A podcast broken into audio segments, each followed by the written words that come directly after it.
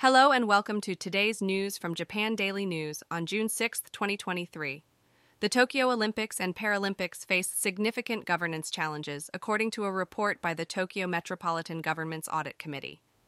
The committee noted that a series of incidents, in which former officials and executives of the organizing committee were prosecuted, highlighted major issues with governance. In other news, rare rainstorms hit several regions in Japan over the weekend, causing flooding and damage. The Japan Agency for Marine Earth Science and Technology analyzed the rainfall and determined that it was rarer than a once in a century event. Also, the Fukushima Daiichi nuclear power plant has started injecting seawater into the tunnel for discharging treated water into the ocean. Tokyo Electric Power Company began filling the tunnel with seawater to dilute the treated water accumulated in the plant, and the remaining construction work is scheduled to be completed by the end of this month.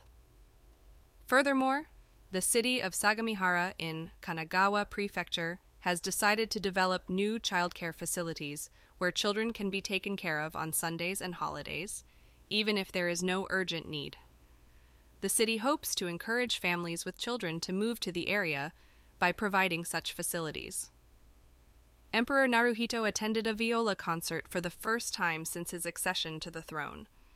The concert was one he had attended almost every year during his time as crown prince. Unfortunately, there were also some tragic incidents, including a car accident in which an elderly driver crashed into a fire station in Machida, Tokyo, killing one pedestrian and two workers who were working in a manhole in Nagaoka, Niigata Prefecture, died from oxygen deficiency.